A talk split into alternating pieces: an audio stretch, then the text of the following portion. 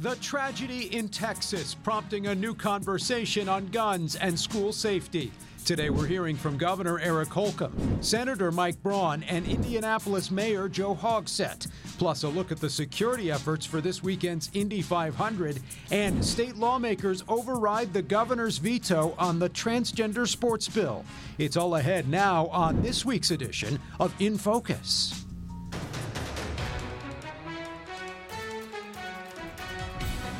As a nation, we have to ask when, in God's name, are we going to stand up to the gun lobby? When, in God's name, we do what we all know in our gut needs to be done? President Biden speaking after the tragic school shooting in Texas. He'll be there in Uvalde this weekend to remember the 19 elementary students shot to death at their school 80 miles west of San Antonio, where we're learning more stunning news about some of the failures in the response to that shooting.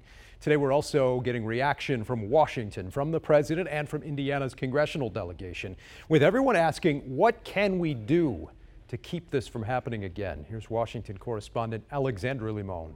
Democrats, including President Biden, are calling for gun control measures they say could help the gun violence problem in this country. But already it seems like there's little desire for that among Republicans. The massacre at an elementary school in Uvalde, Texas, is the deadliest school shooting since Sandy Hook.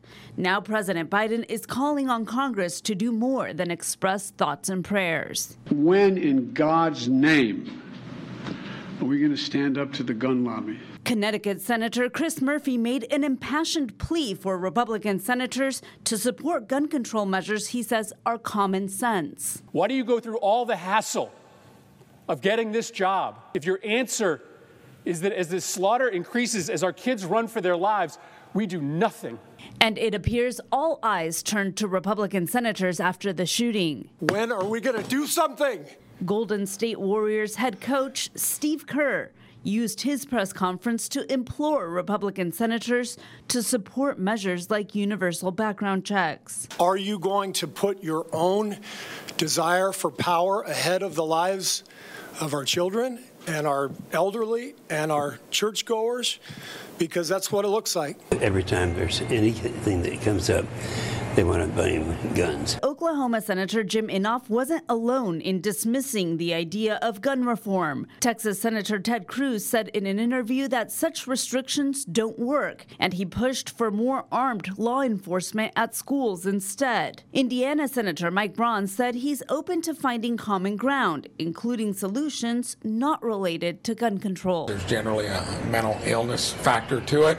For years, Democrats have been pushing for measures like universal background checks and renewing the federal assault weapons ban. But those measures have failed to get enough support to become law.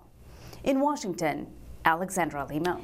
Alexandra, thanks. In a statement, Congressman Andre Carson said thoughts and prayers are not enough. We need action and we need the courage to do what's right. He says he urges his Republican colleagues to stop listening to the gun lobby and start listening to the demands of the American people, in his words. Here's what Senator Braun said when asked about those calls from Democrats to do more. What do you say to Democrats like Chris Murphy who say that dealing with mental health isn't enough? You know, and I think that uh, you got to start where there's agreement among some of us, and uh, I'm going to stake that out there uh, on my own that we got to do better at that. Uh, he may be right, but uh, if you want to get something done, you're going to have to start with a few of us that are going to acknowledge commonalities to this. And when you are telegraphing this ahead of time, uh, even in the form of a manifesto, you've got to be on it. And I think law enforcement's got to do a better job with it. We have a red flag law back in uh, Indiana, uh, and that was probably something that uh, on the FedEx shooting that didn't work right. So we need to refine it, find the commonality, and try to go from there. Now, in a statement, Senator Todd Young said this While we don't know yet if it could have had an impact in this situation, enforceable red flag laws give local law enforcement a better chance at stopping senseless attacks. Like a number of states, Indiana has a red flag law, and the federal government can come alongside these efforts and provide more resources for state and local governments. Speaking of local governments, this week we also went one on one with Indianapolis Mayor Joe Hogsett, who said he'd like to do more at the local level, but legally says he can't. Unfortunately, local government, the, our hands are tied. Um, the real change makers, and I will continue to advocate change, uh, but the real change makers are members of the Indiana General Assembly and members of the United States Congress. Uh, people in Indiana uh, aren't well aware of the fact that local units of government are not allowed to impose any greater gun control measure than that which is authorized by the Indiana General Assembly. Uh, even though I think that there would be consensus on the City County Council uh, to uh, make some changes, we just simply are prohibited by state law from doing so. Hiring more school resource officers has been a priority at the State House in recent years. In 2019, lawmakers increased grant funding for schools to hire SROs by about 35 percent. Governor Holcomb made a request for that change in 2018 after the school shooting in Parkland, Florida. Earlier this year, legislators passed a new law that sets statewide training standards for SROs. Officers we've spoken with say they'd like to see every Indiana school have SROs on staff. But there's also a new measure that takes effect about a month from now that Governor Holcomb signed into law that essentially gets rid of the state's gun permit process, a move that state police had opposed. Our Russ McQuaid spoke with the governor earlier this week. Here at the governor's mansion today, Eric Holcomb told me he doesn't have any second thoughts about letting Indiana's gun permit law expire July 1st. Beginning July 1st, state lawmakers decided that Hoosiers will no longer have to apply for a gun permit or answer honestly about their criminal or mental health histories to own a firearm in Indiana. Policing in Indiana is at a crossroads, but we will not be doing mental health checks anymore, Russ with those applicants, when they, with the applicants that we used to have that, that would apply to carry a handgun in Indiana, we're not doing mental health checks anymore. The teen who shot a teacher and a student at Noblesville West Middle School on this day four years ago was referred to the Indiana Department of Correction, where he was directed to receive intensive mental health counseling. After refusing to veto the legislature's vote to scrap the Indiana gun permit law, the governor said today that it's up to local schools to protect themselves with state financial and technical help. The schools, the local, the most local governing body, cannot let their guard down. And we won't let them down when it comes to funding to help them do their job going into this legislative session as well. I think that we need to focus on making sure, in this case, schools maintain their integrity you might call it hardening them when, when children are in the classrooms. That's what we need to focus on. The governor also said he's not in favor of banning the sale of body armor that many mass shooters wear to protect themselves from police gunfire. How about we try something? I'm, I'm not. I, I'm, I'm angry. I, I'm angry about it because that's why we found ourselves where we are. We cannot continue to say that. We're about to lose it all. And those are strong words, but I really believe that if, if we don't switch gears, we're about to lose it all. State House Speaker Todd Huston tells me he has no second thoughts about eliminating Indiana's gun permit law on July 1st. When I asked him about legislative priorities in the upcoming session to curb this type of violence, he told me he hasn't had time to process it yet. Okay, Russ McQuaid reporting from the governor's residence this past Wednesday. Now, that same day as the Texas shooting on Tuesday, state lawmakers met at the Indiana State House to deal with a different issue entirely, overriding the governor's veto on the transgender sports bill, making it illegal for transgender girls to compete in girls' school sports. Kristen Eskow spoke with lawmakers on both sides. Lawsuits are already being filed to try to stop this new law from taking effect. Now, most Republican lawmakers here at the State House voted in favor of overriding the governor's veto.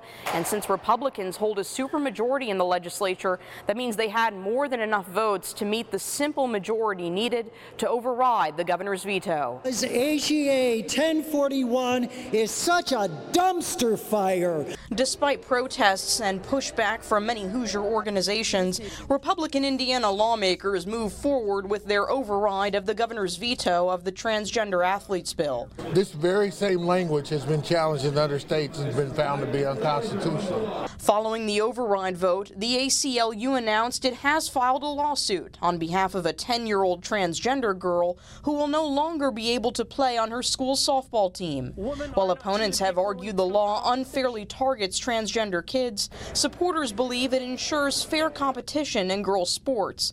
Republican legislative leaders defended their plans to override the governor's veto. Protecting girls' sports, that's what our focus of the bill is. And, and again, we feel good. Attorney General, I understand, feels good about defending this. We don't like to get the state of Indiana sued, but it happens from time to time. And it's a policy that uh, I think we can stand behind. When Governor Eric Holcomb vetoed the bill, he raised several concerns, including the potential for lawsuits. When speaking with reporters Tuesday, he defended his veto, arguing there's no current risk to fairness in girls' sports. There is no problem. Um, in the state of Indiana, the IHSAA has been handling it, has handled it, will continue to handle it. The Indiana Attorney General has promised to defend the state against any lawsuits filed in connection with this legislation. The law is set to take effect July 1st. At the Indiana State House, I'm Kristen Eskow. Kristen, thanks. Lawmakers say they could also be back in the coming months for a special session on abortion, but the governor says he won't be calling a special session to deal with the state's gas tax, something that Democrats, among others, have been calling for. We asked the governor and state lawmakers about that issue as well on Tuesday. I understand this, um, the hurt that not just Hoosiers, but Americans are feeling with sky high inflation, whether it's with gas or food, um, you name it. We prioritized being the crossroads of America. I also don't want to give relief to people who are passing through. I want to make sure any relief goes to Hoosiers themselves that are feeling the pain. It's Memorial Day weekend people are wanting to, to travel, be with their families, be outside.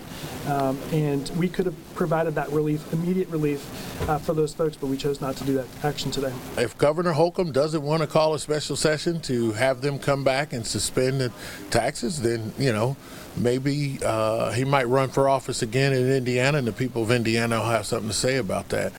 The governor's also not planning to suspend the gas tax through an executive order, saying the state hasn't met the threshold of an energy emergency, but he did say that he's hoping to find other methods of providing Hoosiers some relief from inflation. All right, coming up next, we'll talk with our panel about the gun reform debate. Plus, former President Trump speaks to the NRA just days after his endorsed candidate lost to former VP Mike Pence's endorsed candidate in Georgia. We'll take a closer look at what that means. And the security plan for this weekend's Indy 500 and what IndyCar drivers are saying about the tragic news from Texas.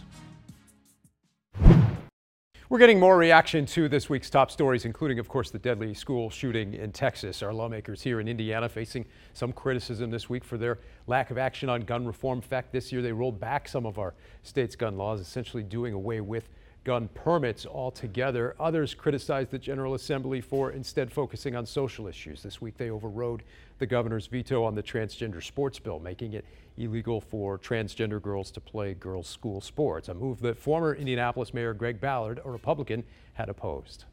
These sorts of laws do not bode well for the attraction of talent. This sends a certain kind of message out there that we're not focused on uh, the future economy, the future education of our of our uh, students. Former state superintendent of schools Jennifer McCormick, now a Democrat, posted this to social media saying kids and their teachers are murdered. No legislative action. Kids want to play sports. GOP legislators call a special session and take swift action against transgender children. Let that sink in, McCormick said. All right, let's bring in our panel right now to discuss this week's top stories. Joining us this week, former state party chair for the Indiana Democrats, Robin Winston, former GOP lawmaker Mike Murphy, Politico's Adam Wren, and UIndy political science professor Dr. Laura Wilson. Mike, I'll start with you and get your response to what Dr. McCormick said there, criticizing the General Assembly for essentially focusing on the wrong things, in her view. Well, as often happens with people who don't, don't understand politics, um, like Jennifer McCormick, um, you can't conflate the issues. These issues are separate issues. They were, that's why they're separate bills. That's why they're dealt with separately. Everybody makes their judgment on each, on each issue separately, and then they have to live with their record. So nobody sat down and said, okay, let's, let's, let's you know, do this transgendered bill, and let's do this gun bill, and they all kind of fit together. That just doesn't happen in the General Assembly, and so she's wrong and that's probably one of the reasons why she's no longer in office. Robin, your reaction to what Mike said there and to everything that we saw this week from, from Texas to, to the State House here in Indiana? Well, first off, she was good enough to be elected by their party statewide, so she does know something about politics, um, and her career is not over with yet, I don't think. But she's right about the fact that when it's an urgent thing about transgender, the General Assembly came to session. But we have a bigger, urgent issue right now about the kids being killed in school that have got to be addressed. One thing that, that I listened to you earlier reports we don't have a law that bans body armor. Who needs body armor other than law enforcement? We could take that action tomorrow. Let's turn to Laura next. Um, you know, wherever one stands uh, politically uh, on the gun issue, a situation like what we saw in Texas uh, certainly makes a lot of people wonder how, how, Congress hasn't been able to accomplish much of anything on, on background checks or other significant gun legislation here in recent years. Having so many of these crises and tragedies that just every week we talk about Buffalo, we talk about Texas, it, it, makes it very obvious that we haven't had the legislative response that's clearly required to change some of these things. I think when we think about rights, um, we do have constitutional rights that are given to us, but they are also accompanied with responsibility. And whether that's the freedom of speech, that's the right to bear arms, it's the right to vote, there are some limitations, there are some restrictions. We ask, we require that people do these things responsibly.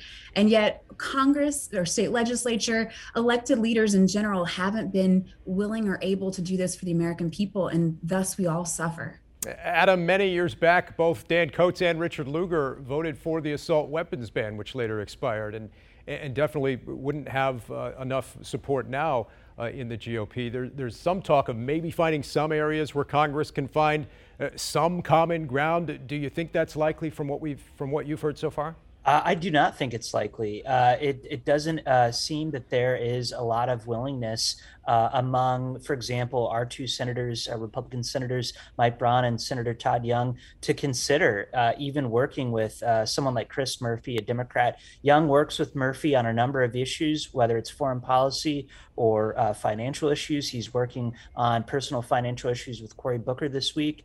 Uh, but it doesn't seem like there's that appetite there. And really, the NRA cannot be blamed um, at this moment in time. They've been defanged of much of their power. Uh, this is really on Mitch McConnell and Republican senators and whether they're willing to to come to the table and work with Democrats here. Robin, this weekend, former President Trump speaking at the NRA convention, which happens to be in the state of Texas this year, of all places. Well, let's hope that he offers something about a tragedy that's about an hour away from there. Um, you know, the, the president uh, doesn't need to come down here and be a demagogue right now. We need to settle things down. But I'm still looking for action from the Republican side of the aisle other than saying, give the teacher a nine millimeter and harden the facility. You know, Dan, if I go get Sudafed tonight, I've got to show a card, I've got a sign. That's just a Sudafed. An 18 year old can't drive a truck long distance by themselves.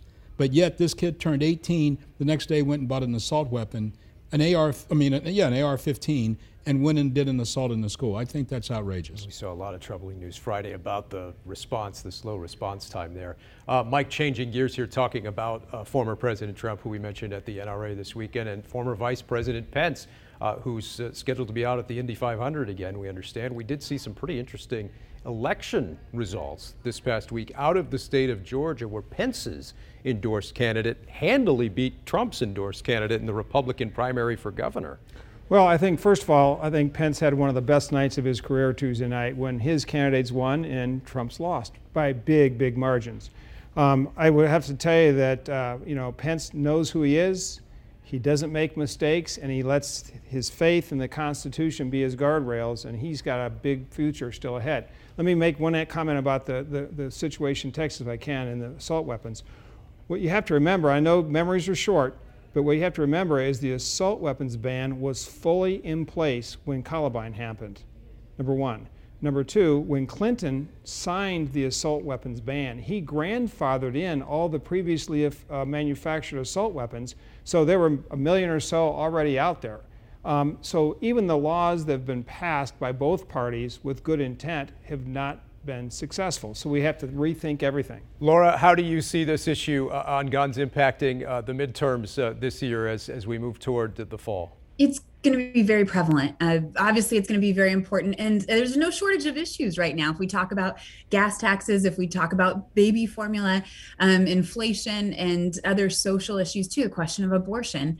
Uh, so add it to the long list. The biggest thing, and Mike kind of mentioned this, is how long voters' memories are. Because unfortunately, we have so many of these tragedies, and yet they happen over and over again.